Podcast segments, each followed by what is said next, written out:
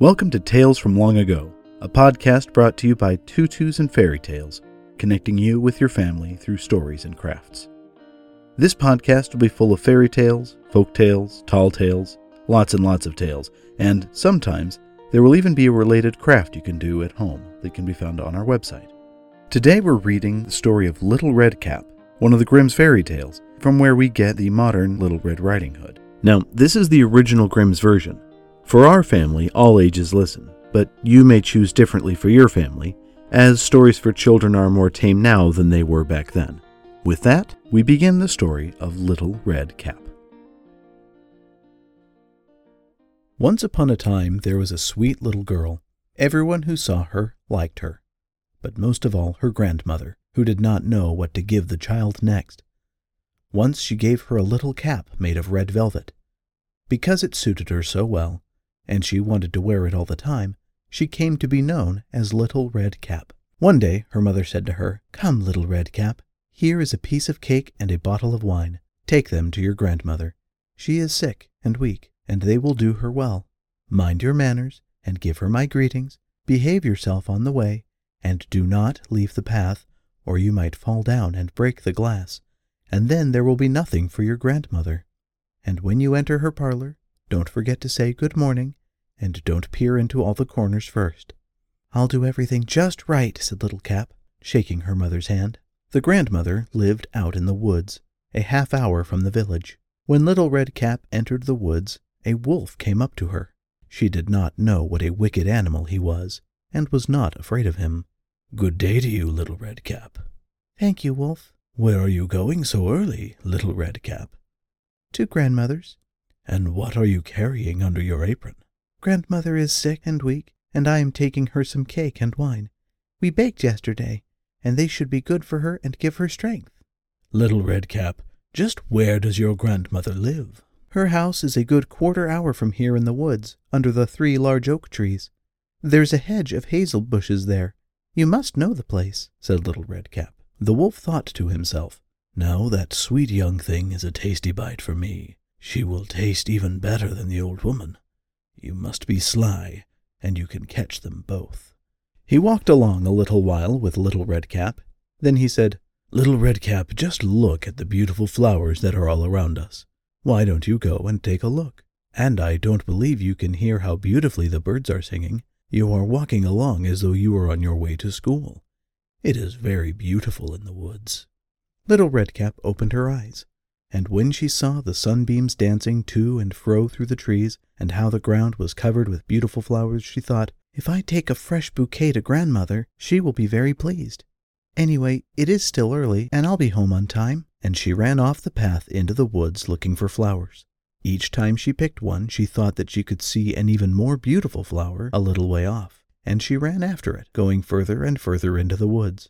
But the wolf ran straight to the grandmother's house and knocked on the door. Who's there? Um, Little Red Cap, I'm bringing you some cake and wine.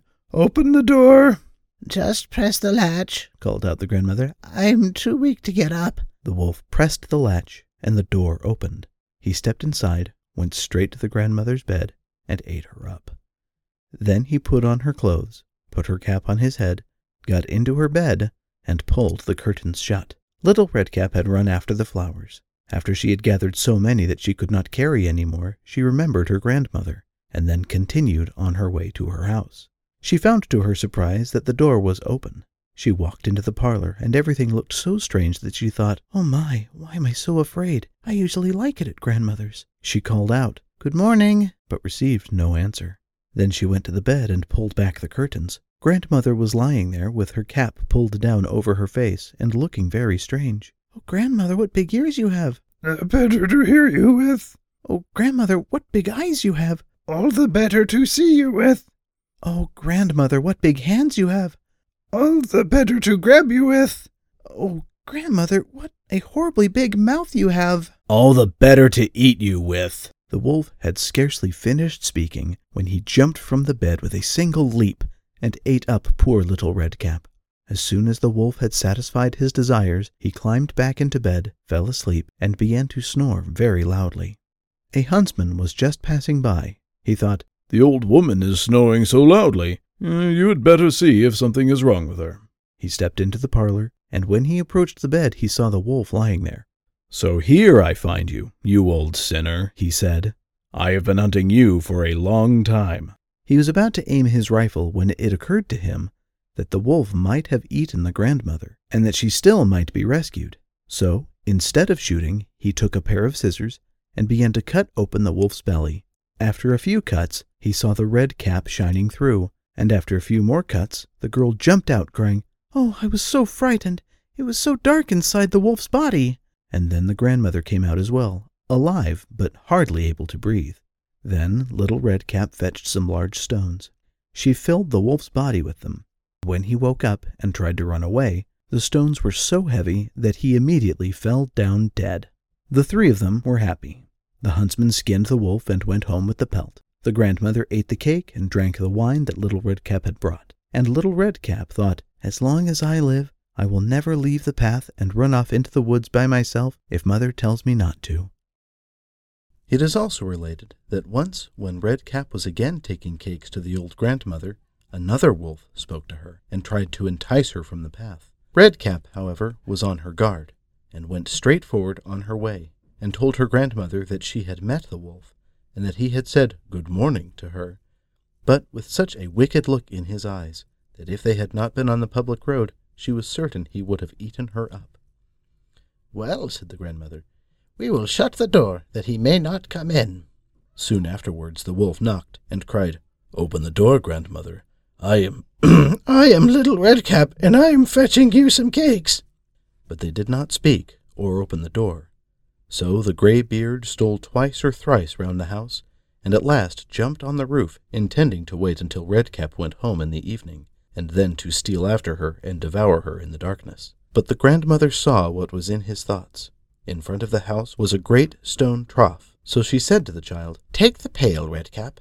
I made some sausages yesterday, so carry the water in which I boiled them to the trough. Redcap carried until the great trough was quite full. Then the smell of the sausages reached the wolf, and he sniffed and peeped down, and at last stretched out his neck so far that he could no longer keep his footing and began to slip, and slipped down from the roof straight into the great trough and drowned. But Redcap went joyously home and never did anything to harm anyone.